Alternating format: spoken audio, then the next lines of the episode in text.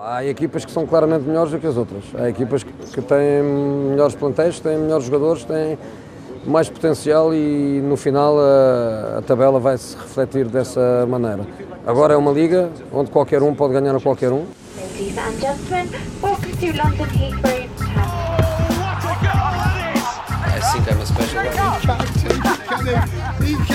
Correspondentes Premier. That would be very nice.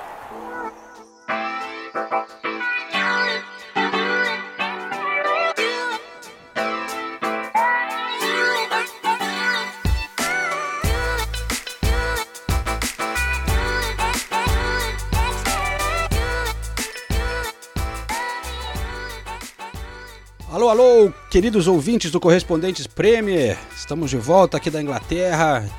Eu estou olhando, infelizmente, para uma tela mais uma vez.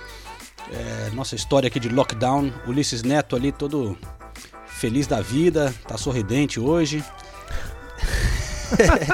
E também temos Nathalie Gedra e Renato Senizzi juntos no mesmo ambiente, que tem sido coisa rara recentemente.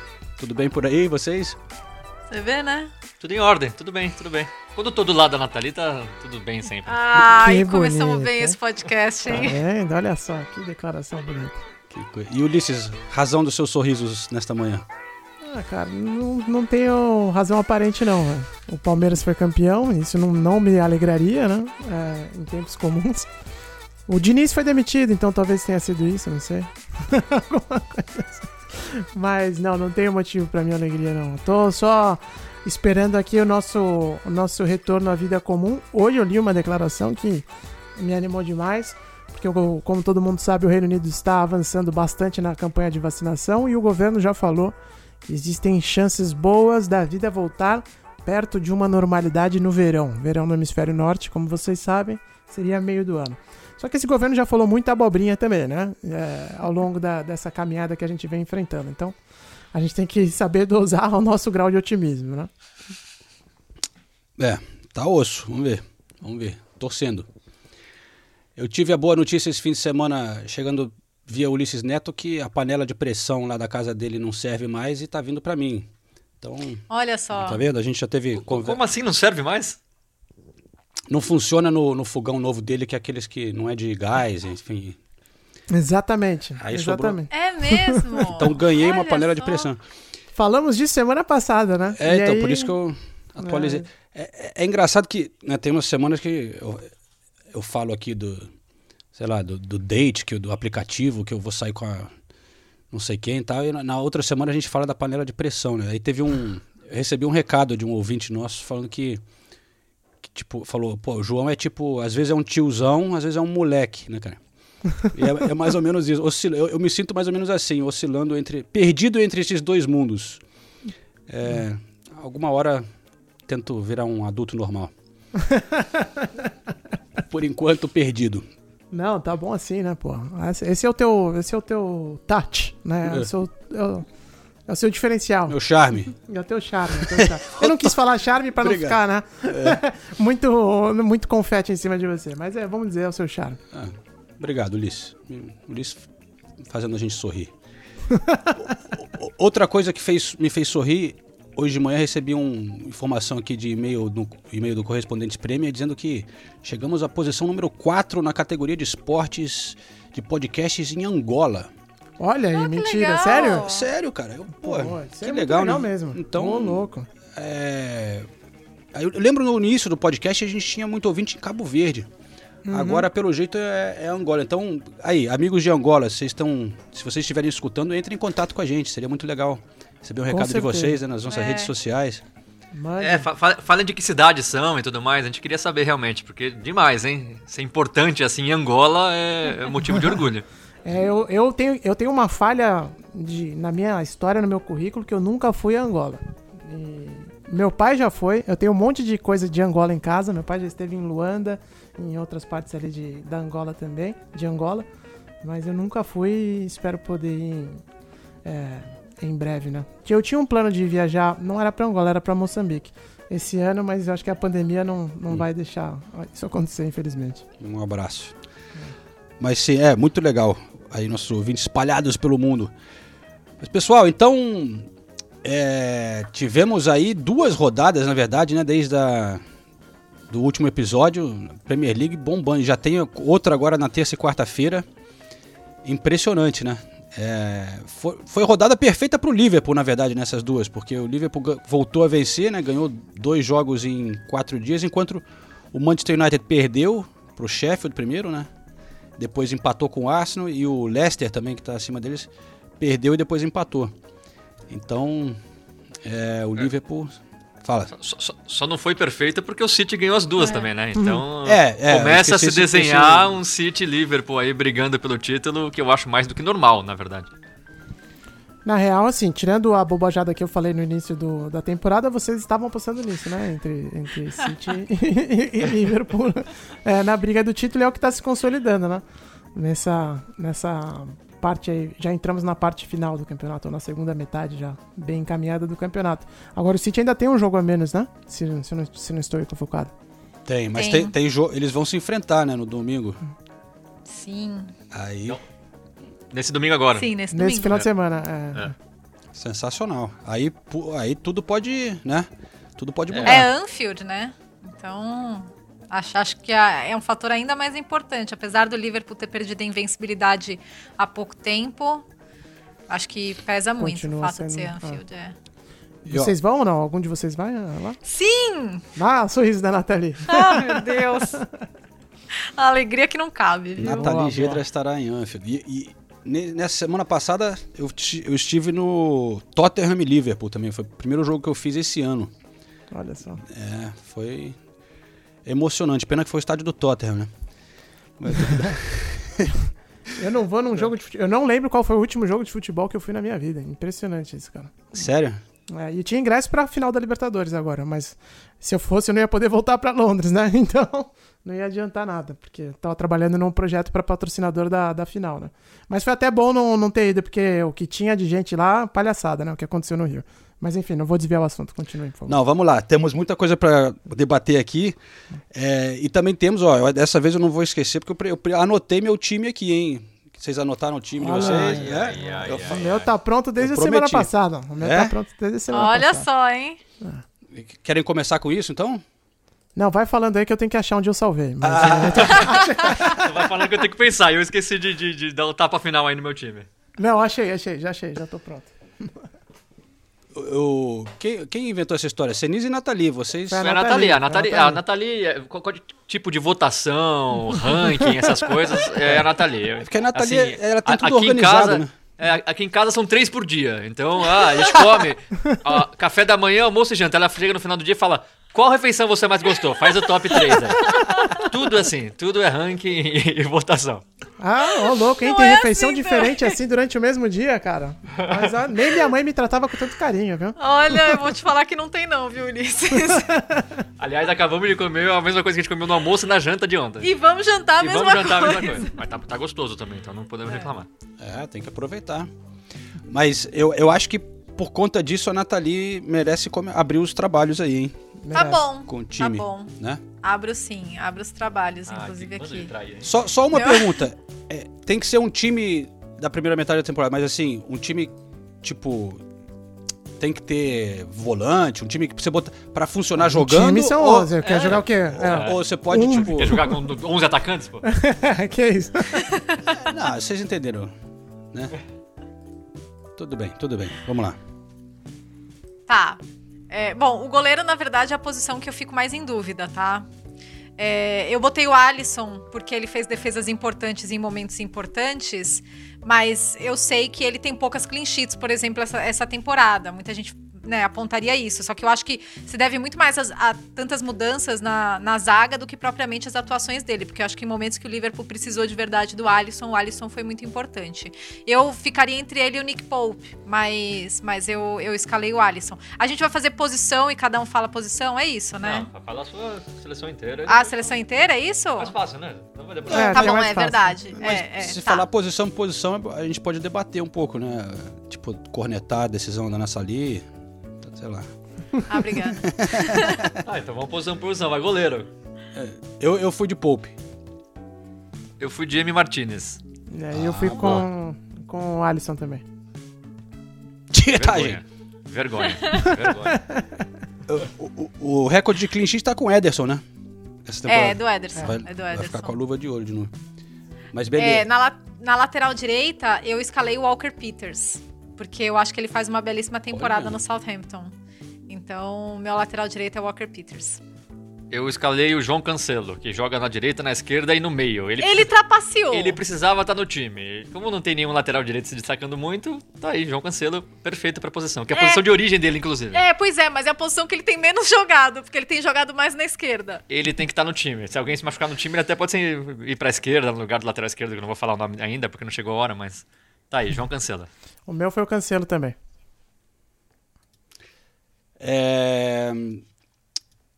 Lateral direita? Peraí.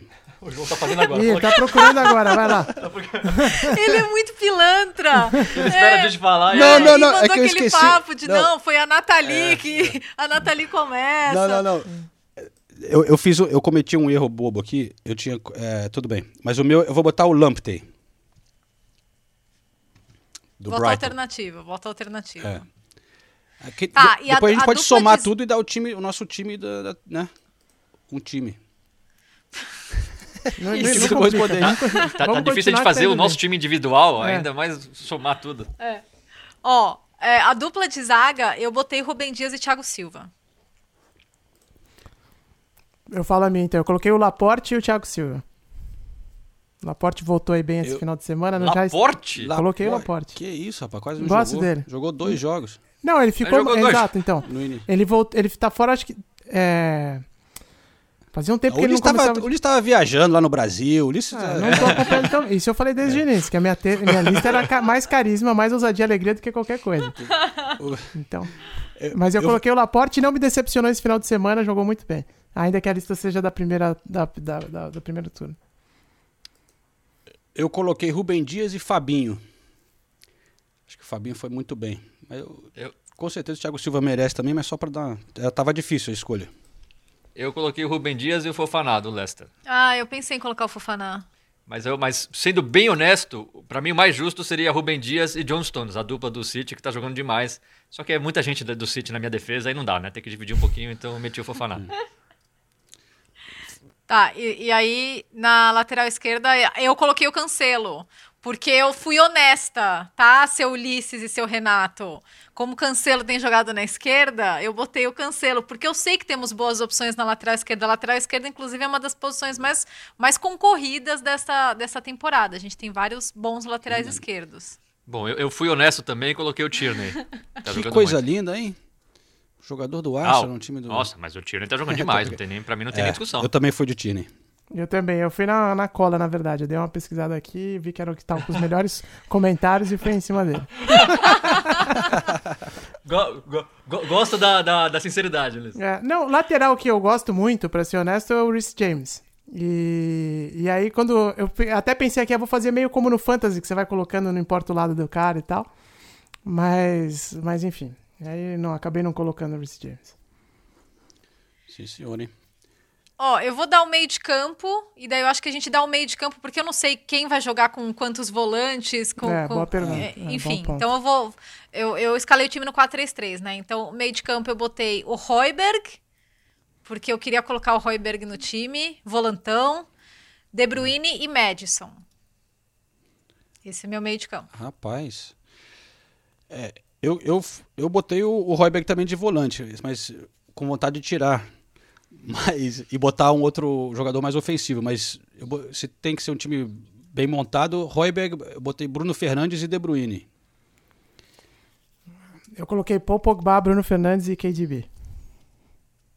Paul Pogba, gostei, gosto. Tem que ter uma estrela no time, todo time tem que ter uma estrela. Eu coloquei Højbjerg, Bruno Fernandes... Puta, eu tinha colocado o De Bruyne aqui, mas eu vou tirar. E Jack Grealish. Boa escolha, mas Todo mundo fez? Não. Não, esquece. Eu vou contar um bastidor aqui. Eu vou manter. Eu tô pensando agora no meu time. Não, eu tô vendo, porque ele tá com o time aqui aberto, gente. E daí o meio de campo tá em branco e só tem De Bruyne. Então ele resolveu tirar o único cara que ele tinha escalado. Mas, vou fechar difícil, aqui. Né? Højbjerg, Bruno Fernandes e Jack Grealish, é isso aí. Boa. É, não, eu fico sentida também de não colocar o Bruno Fernandes. Eu só fiquei meio assim porque eu queria dar espaço pro Madison, que vem fazendo uma grande temporada, e porque eu queria ver o Bruno Fernandes se destacar mais nos grandes jogos. Mas né, não tem... O Madison voltou de contusão, né? Ele tá muito bem. É, mas já faz tempo, né? O começo da temporada ele tava machucado e ele voltou muito bem. Então... Eu também queria ter colocado o Madison, mas eu não encontrei lugar no time mesmo. É... Não é fácil. Bom, ataque? Vamos. Meu ataque é Salah, Son e Kane. O meu também. E aqui eu faço... O meu time tem 3 jogadores do Tottenham. Eu não queria que isso acontecesse, porque tá provado, né, que o Tottenham não tá no mesmo nível dos outros. Mas, individualmente, o Højbjerg, o Son e o Kane são responsáveis por todos os pontos do Tottenham, praticamente. Então, é até justo colocar os 3. O meu é bem parecido, Sonzinho, Kane, mas eu coloquei o Vardy, porque o Vardão aí mais um ano de muita consistência, e quando ele não tá, a gente vê o que acontece com o Leicester, né? Justo. Verdade. Eu botei Son e Kane também, mas com o Saka, ali completando o trio. Acho que ele jogou muito essa temporada, salvou o Arsenal. Foi difícil escolher o time. Tem uns atacantes. Não, é difícil, né? A gente atacante tava até também. O Kane arrebentou, mas pô, o Calvert-Lewin começou muito bem a temporada, né? O Harvey Barnes está muito bem no Leicester, eu acho. Bamford agora voltando. Bamfordinho gaúcho. Jogando muito. Né? Bamfordinho gaúcho, pô. O Ulisses falou do Vardy já, né? Você botou o Vardy, né, Ulisses? Botei o Vardy. Então tá. Beleza. Aí os nossos times, então. Sem controvérsias. Não, é porque tinham muitas boas opções, né? Acho que até por isso não tivemos grandes cornetagens. Até agora, né? Porque os nossos ouvintes vão dar aquela cornetada. Sem dúvida, né? Fala, pô, mas eu não acredito! Nathalie! Não botou o Bruno Fernandes!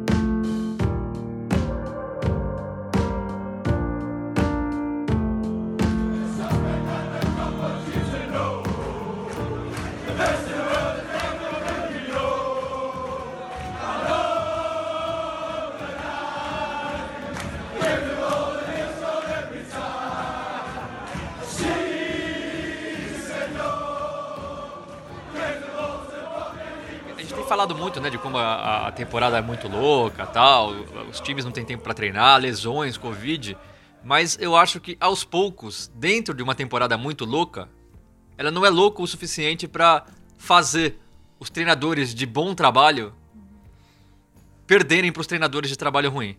Porque eu acho que o que o Guardiola tá fazendo com o City essa temporada é extremamente louvável. E não é porque é líder, não. E pode perder a liderança, porque daqui a pouco começa a Champions League de novo e o City vai ter os mesmos problemas de pouco tempo de treinamento, tem final da FA Cup, final da Copa da Liga, aliás, continua na FA Cup. Mas no período que o Guardiola teve um pouquinho mais de tempo para treinar, a gente vê o City tá sem o De Bruyne. Uhum. E o City, assim, mas criando diversas maneiras de atacar. E eu achei muito legal que ele falou recentemente uma mudança tática que ele fez, que ele estava tentando jogar com os laterais mais avançados, né, fazendo ali como se fosse uma linha de 5 com os outros atacantes, e agora ele está jogando os laterais um pouquinho mais para o meio e fazendo os atacantes ficarem totalmente abertos para dar mais amplitude para o time. Enfim, você vê um conhecimento e uma coragem numa temporada tão difícil e ele está fazendo isso funcionar. Numa temporada que ele praticamente não consegue treinar. E o mesmo vale pro Klopp. Olha o Liverpool destroçado. A gente vê o Liverpool que enfrentou o West Ham, não tinha o Firmino e o Mané no ataque. O Firmino entrou só no segundo tempo quando já estava 2-0. Aí não tinha o Van Dijk e o Joe Gomes, que eram os titulares. E aí não tinha o Matip, que era o reserva. E aí o Henderson jogando com o moleque do lado. E aí não tinha o Fabinho, que era o volante principal, que estava jogando... Mas não tinha também. Um time todo mexido e faz 3-1 no West Ham, que... Tava na quarta colocação, o West Ham. É um time que tá chato, incomodando todo mundo. Então a gente já vê que mesmo nessa temporada complicada, os treinadores que têm trabalho bom, que realmente trabalham a equipe, inventam diferentes maneiras de ganhar, de se defender, de atacar. Tem tempo pra isso também, né? Eles estão se sobressaindo. É fato. E aí, não só os que estão... Por exemplo, o Brandon Rodgers, agora o Leicester perdeu, mas não dá pra negar o trabalho do Brandon Rodgers também. Não tem como negar. O próprio Bielsa, quem assistiu o Leeds e Leicester, assim, viu um jogo de extrema qualidade. O Leeds é impressionante a intensidade. Sim, é. Então, você vê que mesmo numa temporada difícil, demorou, mas os melhores estão se sobressaindo. Não, o Leeds toma um gol no começo do jogo e, bum, vai pra cima e não tem papo, não tem conversa. Contra o Leicester, né, cara? Contra o Leicester, exato. E vira desse jeito, realmente... Isso que o Senizzi apontou é... Eu não sei se ele estava querendo cutucar o treinador do time dele, né? Porque o treinador do time dele tá tendo dificuldade para acertar o time sem o... Bom, aqui o Harry Kane também tá sempre fora, é impressionante, né? Mas isso tudo que o Senizzi colocou é verdade mesmo. Você vê o trabalho que os caras estão fazendo aqui, os treinadores bons, fica muito evidente. E o próprio Liverpool, que foi o Liverpool, se você olhar, genial, jogador extraterrestre, o Liverpool nunca teve, né? Extraterrestre nunca teve. Tem jogadores bons que o Klopp conseguiu fazer os caras virarem uma máquina. E ainda tá no rescaldo dessa máquina. Não tá jogando bem já faz muito tempo, né? Não tá jogando... Não é que não tá jogando bem, não tá jogando no mesmo nível que alcançou quando foi o melhor da Inglaterra, o melhor da Europa antes. Mas ainda tá num rescaldo muito forte, né? E pode ganhar o título esse ano de novo. Então, o treinador ali não é até chovendo molhado falar dele. Eu queria fazer algumas observações relacionadas a isso. Primeiro, do Leicester e Leeds, acho que foi o Bamford que deu entrevista depois do jogo, falando, não, e daí a gente estava tentando esse passe há algum tempo e dessa vez deu certo. E eu lembrei do Bielsa na beira do campo pedindo para que os jogadores continuassem repetindo. E às vezes, quando você está acompanhando o jogo sem o barulho de torcida, você consegue ouvir o Bielsa falando again, again, porque ele acredita no formato que ele implementou ali, na forma de trabalho dele, na filosofia. Então, não é assim, se você está fazendo o que ele acredita que é certo, uma hora isso vai dar certo, na forma de atacar, né? Eu digo, acho que na forma de defender existem algumas ressalvas para o Leeds. Mas é muito acreditar na filosofia, acreditar no trabalho do dia a dia, no que ele transmite de conteúdo para os seus jogadores e os jogadores acreditarem no que o Bielsa também passa.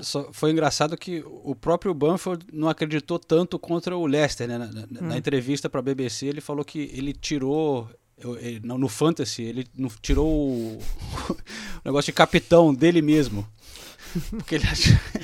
E aí meteu o gol e assistência, né? Se deu mal, fez 2 assistências e um gol. Ele teria voado com ele mesmo, mas... Inclusive o Southgate estava no estádio e provavelmente para ver Madison, para ver Barnes, para ver o James Justin também, e viu Bamford, né? Então, muito legal. E sobre o que o Renato estava falando, né, em relação a trabalhos... O Guardiola deu uma entrevista, deu uma declaração na entrevista coletiva dele de sexta-feira que me chamou muita atenção, sobre a mudança, não mudança, né, do City. Ele falou, olha, antes a gente estava se movendo muito em campo. E o Guardiola, ele tem na filosofia dele que os times dele, eles não têm que se movimentar tanto, né? Porque para ele, o time predominante no jogo, a bola vai chegar no time. Quando você, por isso que ele privilegia tanto a posse de bola, né? Porque...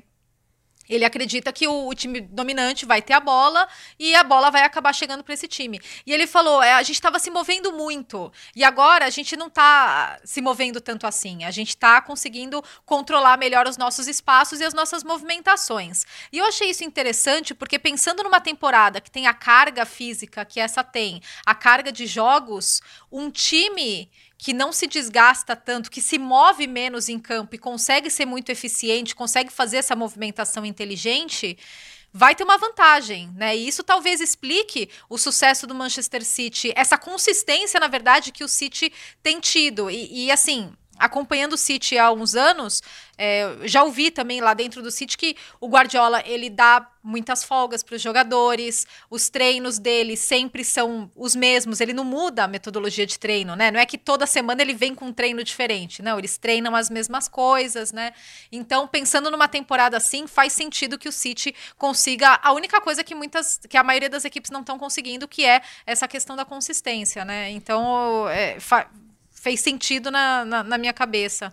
E em relação ao Liverpool, eu acho que o gol do Salah foi o gol mais bonito da temporada. O segundo, né? Impressionante. Nossa, assim, tudo perfeito naquele gol. O Trent pro Shaqiri, o passe do Shaqiri pro Salah, e a forma como o Salah domina a bola e dá o toquinho, nossa, é categoria pura, né? Aquele passe do Shaqiri, a chance de dar muito errado, né, cara? Que ele pega de primeira ali, um toque só. Quando ele chutou, eu falei, não, isso aí vai lá não tem chance de ir pro lugar certo.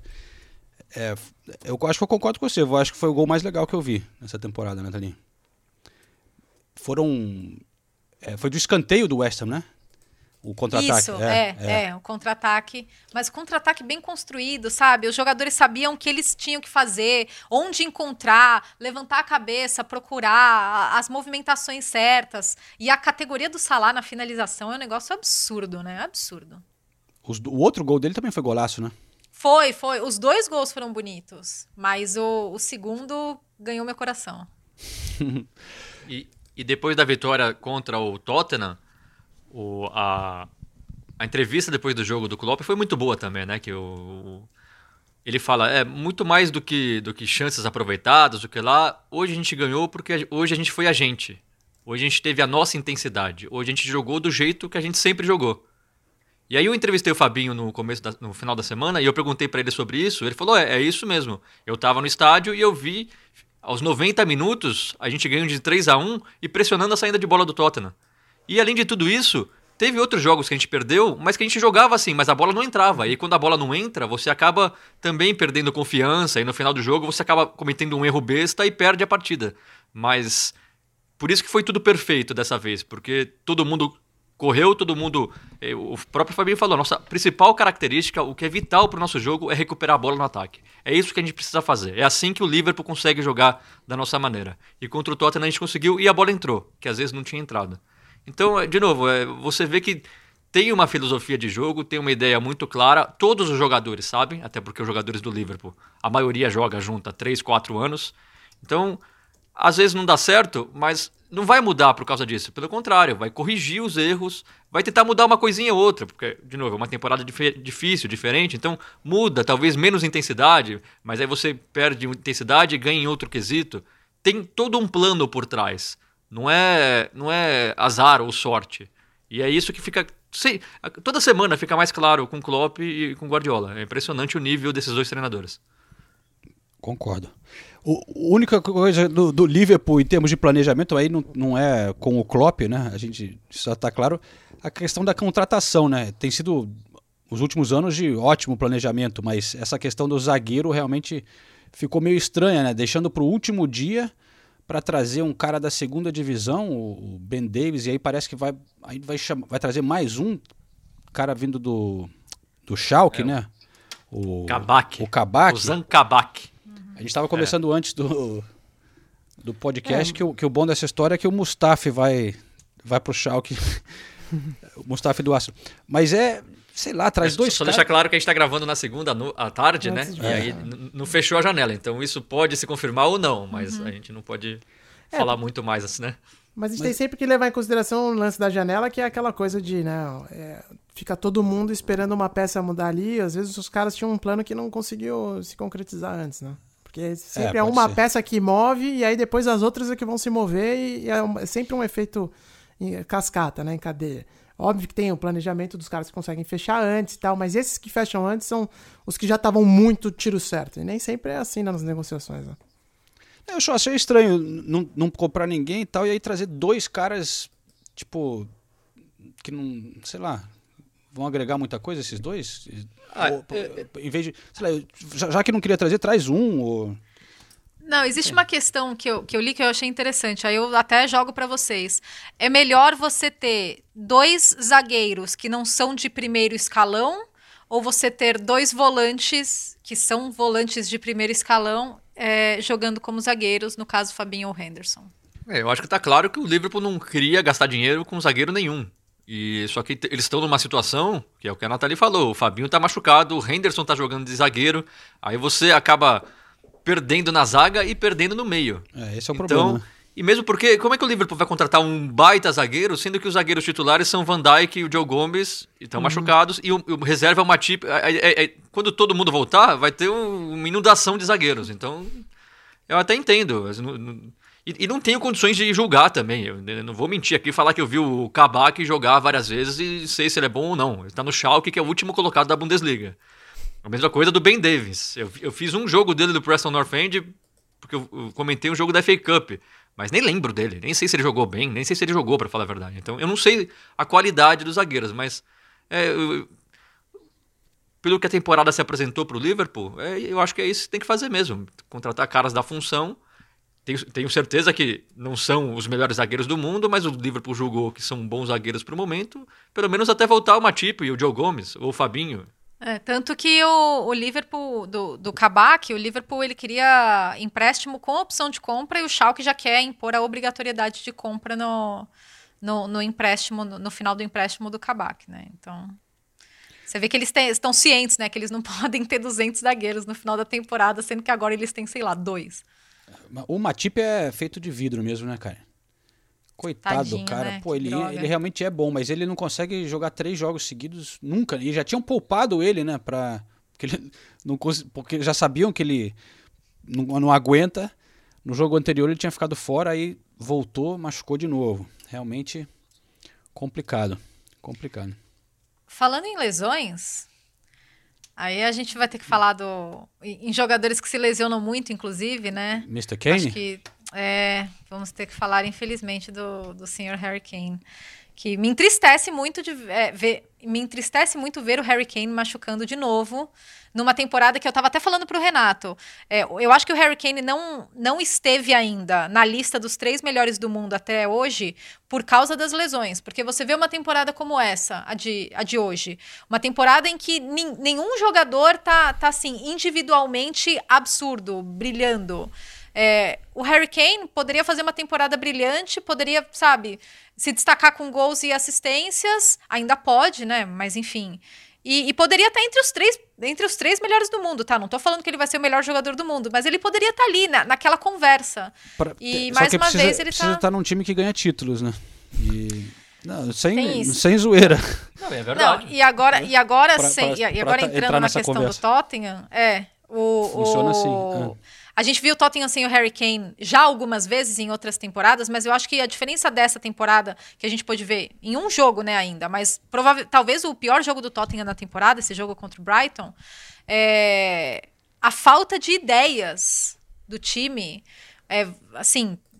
A gente viu uma temporada em que o Tottenham construía suas principais opções ofensivas na saída de bola com o Ndombele, linkando com o Harry Kane, que lançava o Son em velocidade. Então, os times, as atuações que o Tottenham não conseguiu produzir ofensivamente é porque os adversários conseguiam matar ou o Ndombele, ou o Harry Kane, ou os dois. E daí o Son não era municiado. E agora, sem o Harry Kane, assim, o setor de criação foi afetado diretamente. Mas um time com jogadores como o Tottenham não pode ficar refém de uma... dessa falta de ideias mesmo. Você não via nada saindo de lá. Foi meio impressionante. Eu vou dizer que, pra mim, o Bale é a maior decepção, hein, cara? É isso que eu ia falar. Da temporada, hein? Que tirice, hein? Meu Deus do céu. Na hora que ele foi substituído ali, parecia que ele tava dando graças a Deus, velho. Você fala, pelo amor de Deus, o cara tá uma tiriça enorme, velho. Não... A gente até tinha falado aqui, né, faz alguns poucos programas tinha falado dele, que tinha falado alguma coisa, não lembro exatamente o que foi dito, mas era alguma coisa meio que ele não estava tendo chance, né, sei lá. Mas não era. Esse foi só o segundo jogo dele na Premier League, como titular. Mas foi uma tiriça gigante, dá pra entender porque que não tá tendo tanta, não tá entrando como titular sempre, né, porque não fez nada, né. Mas se ele estivesse jogando num time que produzisse chance pra ele, será que... Mas ele é o cara que tem que produzir chance, ele não é o cara de... Ele produzir chance? O Bale faz 3 temporadas que não produz chance. A gente sabia disso. Não tem mais aquela velocidade. Né? Não tem a velocidade. E aí você vê... Eu não tô passando pano pro Bale. Eu também acho que ele não tá demonstrando nada. Mas eu acho que ele é o menos culpado do que o Tottenham tá vivendo. O time não tem saída. O Tottenham... O Brighton não tinha nenhuma vitória em casa na temporada. Nenhuma. O primeiro tempo... O Tottenham deu um chute no gol. Um chute.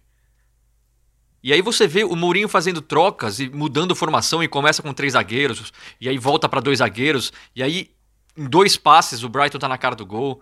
E aí você não vê nada acontecendo no meio campo. Nada acontece. Nada. Só o Ndombele tentando o tempo todo. O Ndombele jogando muito bem nessa temporada. É o que eu falava antes, a gente falava antes, né? Quando empatou com o Chelsea, ganhou do Liverpool, do Liverpool não ganhou, mas ganhou do City, era o Son e o Kane. A jogada do Tottenham é Son e Kane, e o Højbjerg e o Ndombele tava na cara que meio. Se um machucasse... É isso. E aí, ainda bem que eu me sinto bem à vontade, porque eu falava isso quando o Tottenham era líder e era criticado... Sabe, não tem... Eu me espanto como as pessoas têm boa vontade com o Mourinho. E eu adoro o Mourinho. Eu acho ele... a gente sempre fala isso. É o melhor personagem, é o melhor cara pra entrevistar. A gente, como jornalista, o Mourinho é um prato cheio. Toda vez que você fala com ele, em uma sonora, ele te dá tudo o que você precisa.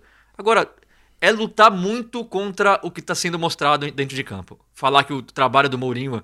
que o Mourinho é genial. E eu falo isso. E aí, se ganhar a Copa da Liga, por exemplo, contra o City... Park the Bus lá... Ganhar de 1-0, o City cansado e ganhar, vão falar, tá vendo, o Mourinho é gênio. Não é gênio. Um trabalho como esse não tem vida longa. Depois do jogo contra o Liverpool, ele culpou os jogadores de novo, né? Culpou os jogadores. É muito difícil separar a performance da equipa com os erros individuais que alguns jogadores cometeram defensivamente. Erros individuais matam equipas, e mesmo a equipa que na primeira parte estava muito sólida, muito organizada, a dividir o jogo bem com o Liverpool e a não ter nenhum tipo de problemas no jogo. Quando se cometem erros como nós cometemos nos golos, é muito difícil avaliar a performance global da equipa porque é afetada pelos erros individuais. Aí você vê, até quando o Kane machuca, ele coloca o Lamela, aí ele coloca o Son para jogar como camisa 9, aí o Son morre no jogo. Até as escolhas eu não consigo entender assim. Mas, de novo, e aí o Tottenham, que até 2 meses lutava contra o título, você já vê... Pelo título, você já vê que já está praticamente impossível. E é normal. Um trabalho desse, comparado com o trabalho do Guardiola e do Klopp, na minha opinião, é normal que o Tottenham fique abaixo. Daqui a pouco o Arsenal alcança vocês até, hein? Tá nessa fase, tá tão ruim que... O Arsenal tá tem 2 pontos a menos agora? Deixa eu ver aqui. 2 pontos a menos, mas um jogo a mais, o Arsenal. Mas, ó... Se bobear, rapaz. E só para dar um crédito também pro Brighton, né? Que ganhou do Tottenham. Deu uma respirada ali lá embaixo, estava perto da zona de rebaixamento. 1-0 pro Brighton. Primeira vitória em casa nessa temporada. E a gente estava falando do Arsenal e o Tottenham brigando ali. O time de Londres que está melhor na tabela nesse momento é o West Ham, né? Que perdeu do Liverpool, mas está acima do Tottenham, acima do Arsenal, acima do Chelsea. Vinha de uma ótima sequência. A gente até tinha falado que ia destacar, mas agora perdeu. Tinha ganhado de adversários até mais fáceis, em tese, assim, mas foi uma das melhores sequências dos últimos anos do West Ham, né? Mas o West Ham vinha jogando muito bem também. O Souček é um dos destaques também para mim da temporada. É verdade. Fazendo gol. Tá lutando para entrar no time ali, hein? E o West Ham teve azar que o Antônio, por exemplo, se machucou também. Mesmo assim, continuou ganhando sem o Antônio. É um time que tá ajeitadinho. O problema do West Ham é que às vezes eles tomam umas porradas muito fortes, né? Essa partida contra o Liverpool é muito... Tudo bem, foi 3-1, achou um golzinho no final, mas é muito soco na cara de um time que tá imaginando que pode lutar ali. E aí é dominado pelo um time do Liverpool cheio de desfalque, cheio de problema. Aí dá aquela desanimada, né? Dá aquela... Mas não é nenhuma vergonha perder pro Liverpool. Não, tô falando... Os gols que o Liverpool fez, né, cara? Não tô falando que é vergonha. Tô falando que os choques de realidade do West Ham são muito fortes, assim. Temporada passada, 6-0 do City, sabe? Essas coisas assim, o West Ham apanha muito. a gente vê um time... O David Moyes montou um time cheio de jogadores da segunda divisão, né, cara? Eles compraram o Bowen, o Ben Rama, né? E agora com o Lingard, o que vocês acham que o Lingard... Lingard! Nossa. Cara, eu sou mais o Lingard do que o Bale, vai, pro meu time. Nesse momento. Mas, se você... eu não sei quanto o Lingard tá ganhando de salário, mas... imagino que seja, sei lá, metade do Bale, então talvez seja o melhor custo-benefício. É bem estranho, mas vale lembrar que o David Moyes conhece o Lingard da época que ele trabalhou no Manchester United, né? E deve ter alguma confiança aí que pode talvez ressuscitar o jogador. Porque Lingard tem experiência, né, cara? Jogou Copa do Mundo e tudo, o Lingard. Mas tá muito mal, muito tempo no Manchester United, né? Mas quem sou eu para duvidar do grande David Moyes, hein? Quem duvidou dele agora tá tendo que engolir as palavras, porque... Eu fico feliz por ele. Né? Ele fez um baita trabalho ali, e com coragem até. Eu tava falando isso outro dia. Pô, ele tirou o Felipe Anderson, vendeu o Haller por menos dinheiro que o clube contratou. Claro que com a ajuda da diretoria ele tomou essas decisões, mas... Decisões corajosas, tirar jogadores importantes pro clube, né? E botar o time dele ali. Pô, esses jogadores que ele trouxe, o Susek, veio da onde? Da Tcheca, jogava na República Tcheca ainda, né? No Slavia Praga, do nada, assim, trouxe uns, né? E dando super certo. Então, perdeu pro Liverpool, mas acho que o West Ham tá bem, cara. Vai ter uma boa temporada. E ficando em Londres, vamos falar do professor Tuchel ou não? Vamos sim. Importante vamos falar. Porque eu tô animada com o trabalho do Tuchel. Eu acho que vai ser legal acompanhar. Você e o Timo Werner, o que ele vai fazer. Quem tá mais animado é Marcos Alonso, Azpilicueta, Hudson Odoi. Você viu? Uns caras. Parecia o Chelsea só pra de não três passar temporadas batido. Atrás. Porque torcedor do Chelsea adora falar mal do Marcos Alonso, né? E que golaço que o Kane fez ontem foi... Tudo bem que a defesa deixar ele fazer aquilo dentro da área é ridículo. Ainda mais na Premier League que normalmente os caras já chegam em cima do atacante ou quem tá na posição de ataque em fração de segundo. Mas ainda assim foi um golaço do Marcos Alonso, né? Eu acho que tem algumas coisas interessantes pra gente observar, né, nesses dois jogos aí do Tuchel. O primeiro é essa volta aos três zagueiros. Queria entender se essa é uma coisa que ele acha que é melhor pro Chelsea mesmo ou se é um estilo que ele gosta. Enfim, por que ele retomou os três zagueiros? Talvez por um primeiro momento. Enfim, achei curioso. O Hudson Odoi na ponta direita, é a grande sacada dele, né? E porque ele parece muito à vontade nos dois jogos, foi muito elogiado aqui. O Marcos Alonso até assustei quando eu vi, né, no time titular. Praticamente todas as chances do Chelsea vieram ali com o Hudson Odoi, né? Impressionante. Não, ele foi muito bem nessa posição, né? Eu realmente fiquei impressionada. Ele colocou o Jorginho nos dois jogos como titular, porque também é um jogador que, né, sabe prender e rodar bem a bola. E Thomas Tuchel é mais um treinador da turma do chiclete, né? Eu observo essas coisas. Tem treinadores que ficam mascando chiclete na beira do campo, que é uma coisa que eu não entendo. Eu acho que tem a ver também com o hábito de fumar. Eu não sei nem se ele fuma, tá? De verdade. Mas é que eu não entendo, porque é um momento que eles estão falando tanto e eles estão gritando, e é tipo o Ancelotti, eles ficam com chiclete, né? Eu só queria apontar esse dado. Mas o cara já tá deixando a marca dele, né? Assim, dois jogos ele... No primeiro não mudou tanto, mas esse aí mudou bastante coisa, né? O jeito de jogar, o jogo... Que a gente já falou, botar o Marcos Alonso, não jogava desde 1983. E eu acho que ele vai continuar mudando. Era a terceira opção do Lampard. Botar o Azpilicueta também, tirar o Chilwell, né? Mas eu acho muito legal ele usar o Marcos Alonso. Ainda mais jogando com três zagueiros. O Marcos Alonso, a melhor fase da carreira dele foi com o Conte jogando com três zagueiros. O Marcos Alonso atacando, ele é muito bom. Ele é excelente lateral esquerdo, atacando. O problema dele é defendendo. Faz muito gol, né?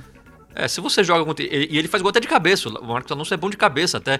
É bom dando cruzamento, é bom finalizando de fora da área. Então, se você vai jogar com três zagueiros, por que não contar com o Marcos Alonso? Ele disse exatamente isso, que ele usou ele porque ele é bom em bolas aéreas. Mas eu acho que tá pensando mais pra defesa, né? Não. Mas é bom no ataque também, né? De bolas aéreas. Bom, eu não sei a nossa audiência, mas todo torcedor do Chelsea que eu conheço reclama do Marcos Alonso assim pra caramba. Eu odeio o Marcos Alonso. Então, mas é por causa do histórico dele e tal? Porque ele tem umas histórias estranhas de ter Não, subordinação. Não, eu acho que o Marcos Alonso virou um símbolo de um... Quando o Chelsea tá mal, o Marcos Alonso, ele não é aquele cara que vai dar o sangue, ele não é. Então, sempre acaba caindo... Por exemplo, recentemente estava sendo o Rüdiger, né, que virou o símbolo dos jogadores contra o Lampard, da panelinha. E aí, pela reação dos jogadores nas redes sociais e pelo Rüdiger ser utilizado pelo Tuchel, talvez ele não tenha esse impacto todo que as pessoas... fazem questão de atacar, né? Porque agora qualquer rumorzinho vira verdade absoluta e o cara já é o grande culpado. E aí eu acho que o Alonso, ele é isso. Quando o time joga mal e ele tá em campo, ele não é aquele cara que dá o sangue, que suja o uniforme dando carrinho. Não é, então ele acaba... E falha defensivamente também. Então, quando joga com três zagueiros, eu acho uma ótima opção. É que teve um episódio específico do Marcos Alonso num jogo dessa temporada contra o Chelsea, que ele teria sido substituído no intervalo e não voltou para o segundo tempo para ficar no banco, que ele teria ido direto para o ônibus e isso, né, teria irritado, foi a gota d'água ali para o Lampard e isso pegou muito mal para ele, né? Assim como já foi a gota d'água, sei lá, quando o Xhaka foi expulso ou saiu mandando a torcida ficar quieto no Arsenal, não sei... Treinador bom, você também tem que administrar isso, né? Por enquanto, o Tuchel tá tentando fazer. Eu acho legal. Se você tem um elenco grande, por que não rodar o elenco? Por que não criar mais saídas, mais alternativas? E o Marcos Alonso, eu acho uma boa. Até pra ele ver tudo que tem, né? É. E não tem que decidir agora...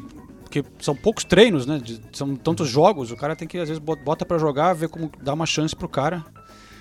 Mas ainda falta um grande desafio mesmo, né? Porque ele jogou contra o Wolverhampton, que veio muito mal, empatou 0-0. Não vai ser, né? É, e contra o Burnley, que, convenhamos, é o Burnley. Então é fácil a gente ficar também. O Alonso jogou bem contra o Burnley. Será que contra o Liverpool jogaria bem? Seria confiável? Eu acho que o Tuchel nem utilizaria ele. Mas eu acho interessante você ter essas diferentes formações para diferentes partidas.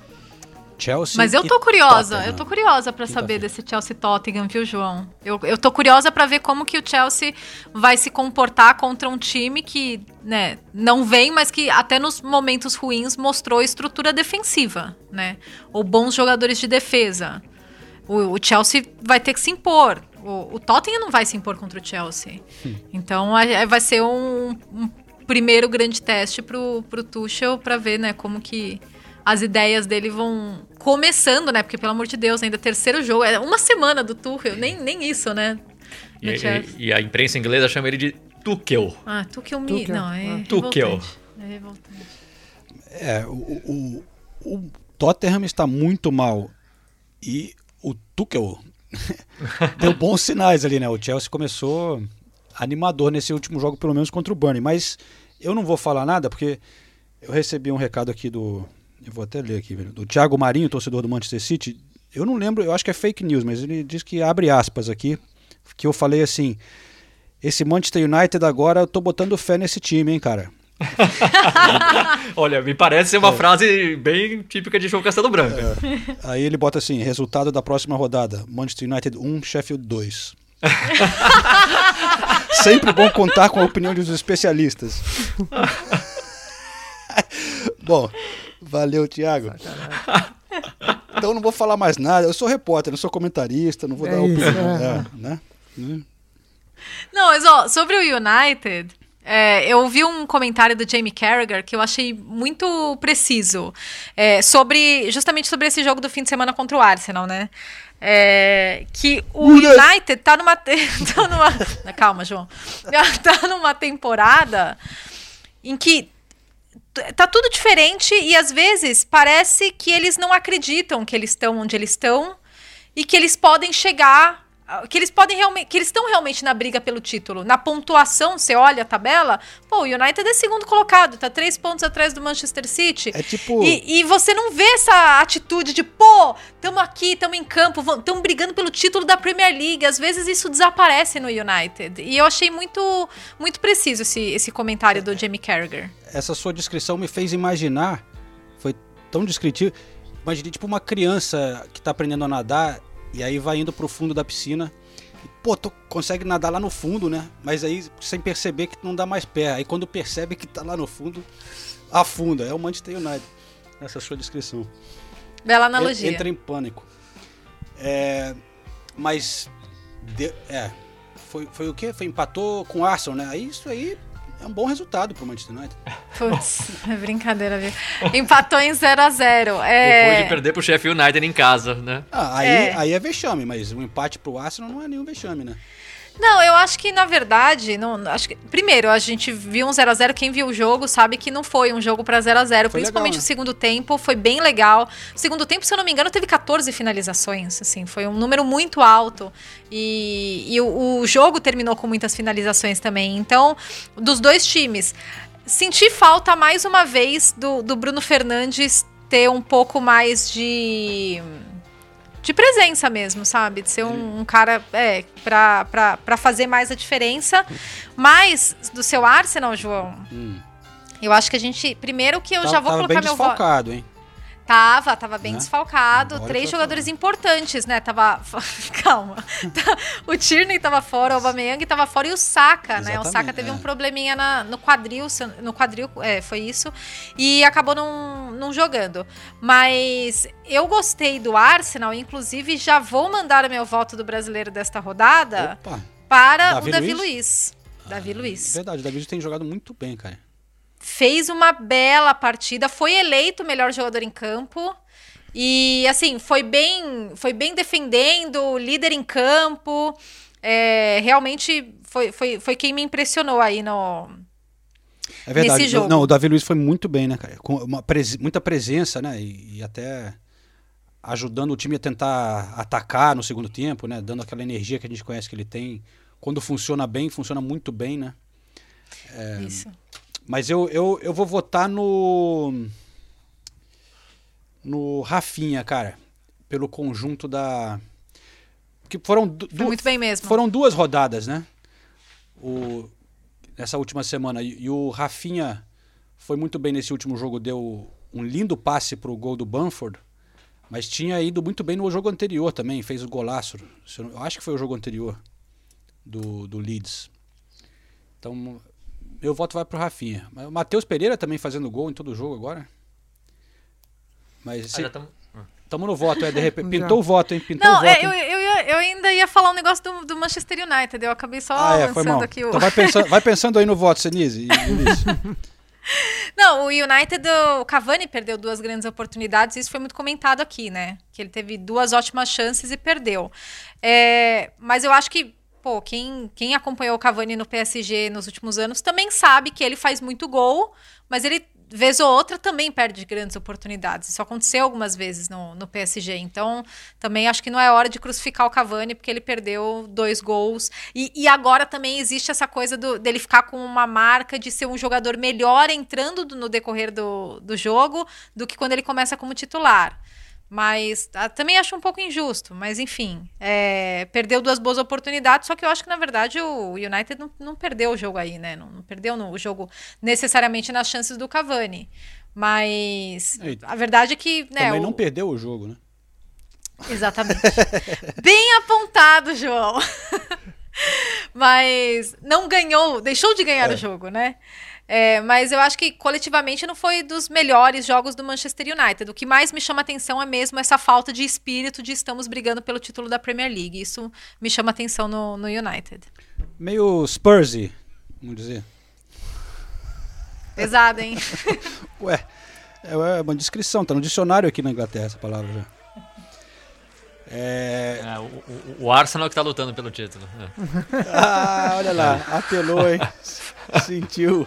Tudo bem. E aí, hein? Brasileiro da rodada para os senhores. Eu vou de Matheus Pereira de novo. Você votou nele semana passada também? Não lembro, mas já foi votado em algum momento. Né? Ah, tá. Você falou de novo? Você tava tentando... Gabriel Jesus marcou um golzinho também. Depois de quanto tempo, hein? Até era a notícia aqui era essa, né? Gabriel Jesus encerra a seca. Jogando opções aí. Não, mas eu vou votar no... Eu tinha pensado em votar no Gabriel Jesus justamente por causa do gol, mas aí vai empatar e a gente não gosta quando empata, né? Então eu vou votar no Rafinha também, porque o Rafinha já tá merecendo e faz tempo que eu não vou... que eu quero votar nele e ainda não tinha votado. E o jogo em si foi muito bom, né? Então fica aí como a nossa... A minha escolha é pra desempatar a disputa dessa semana. Fica com o Rafinha, então. É. Os nossos votos são cheios de... né?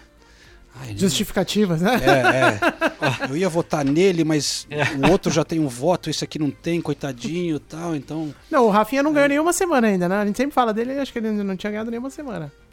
Ninguém faz a menor ideia. Se bobear, ele ganhou 7 vezes já, a gente tá achando que não ganhou nenhum. Como tem um grupo de jornalistas com memória tão boa, vocês não vão encontrar em mais nenhum podcast, hein? Eu quero fazer, eu não fiz nada com, ainda não conheci. Vocês já gravaram com o Rafinha, não?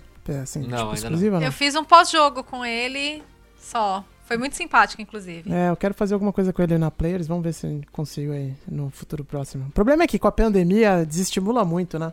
É muito difícil, né, conseguir alguma coisa. É, além de ser quase impossível conseguir, ainda quando consegue é por Zoom, e aí Zoom, né, cara? Aí enfim. Quase não vale a pena, né? Quase não vale a pena, exatamente. Não, e é muita complicação, né?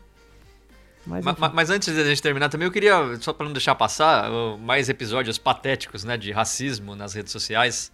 Aconteceram muitos recentemente, né? Recentemente aqui na Inglaterra. Primeiro com o Romain Sawyers, do West Brom. O cara foi detido, inclusive. 2 dias depois ele foi detido por comentários racistas em redes sociais. Aí depois o Martial e o Tuanzebe, depois da derrota do United contra o Sheffield, eles também sofreram racismo nas redes sociais. E agora o Rashford, depois do empate contra o Arsenal.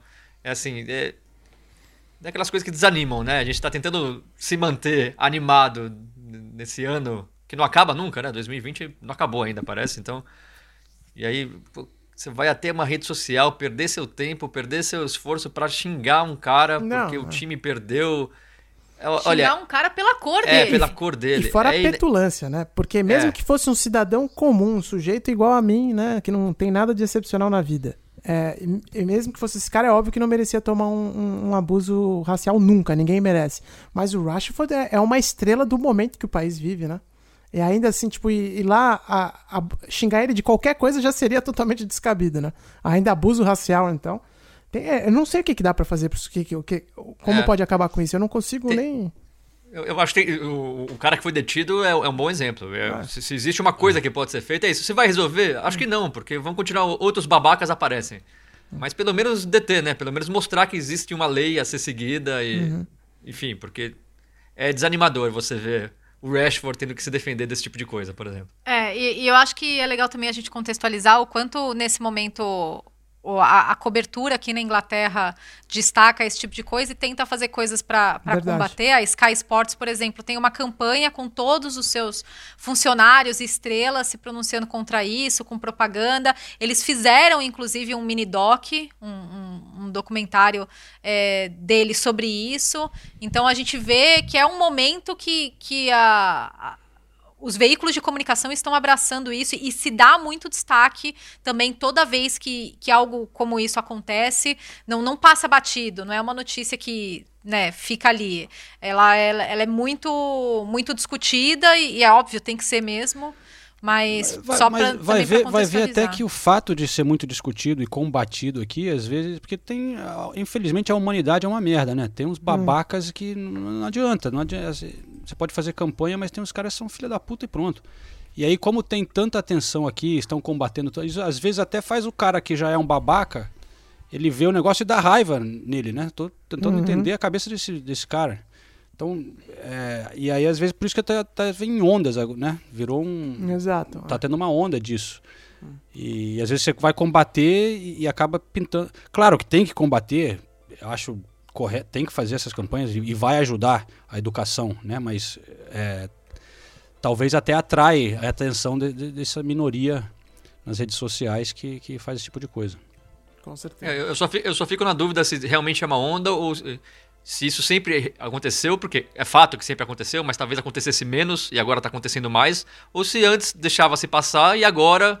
Está se dando o devido destaque. Está se dando o devido destaque, e aí a gente passa a pensar que agora está acontecendo mais, quando na verdade já acontecia a mesma quantidade. Então eu fico nessa dúvida. De qualquer maneira, eu acho que é importante... Não, lutar contra isso. Eu acredito que esteja acontecendo menos mesmo, porque, enfim... por mais que a gente negue, por mais que existam exemplos contrários a isso na prática, nas lideranças de tantos países ao redor do mundo, que eu não preciso nem citar, acho que a humanidade sempre está evoluindo, é irreversível isso, entendeu? E é como o Senizzi falou, hoje o holofote está em cima dessas paradas, então a gente vê o tempo inteiro acontecer. E também a tolerância acabou. Ainda tem muito jogador da velha guarda que fala, não, mas o cara chamar disso, daquilo, dentro de campo, é normal no futebol. Ainda tem esse jogador que fala isso, não tem? E o pior é que tem alguns que ainda recebem um microfone pra falar isso. Exato, entendeu? Então, só que hoje em dia os caras que estão dentro de campo têm menos tolerância pra essas coisas também, entendeu? Então, eu acho que é meio que uma mistura de tudo e, no fim, a evolução, ela não tem como parar. Eu acho que ela é irreversível, apesar de ter tantos exemplos pra me contradizer aqui nesse exato momento.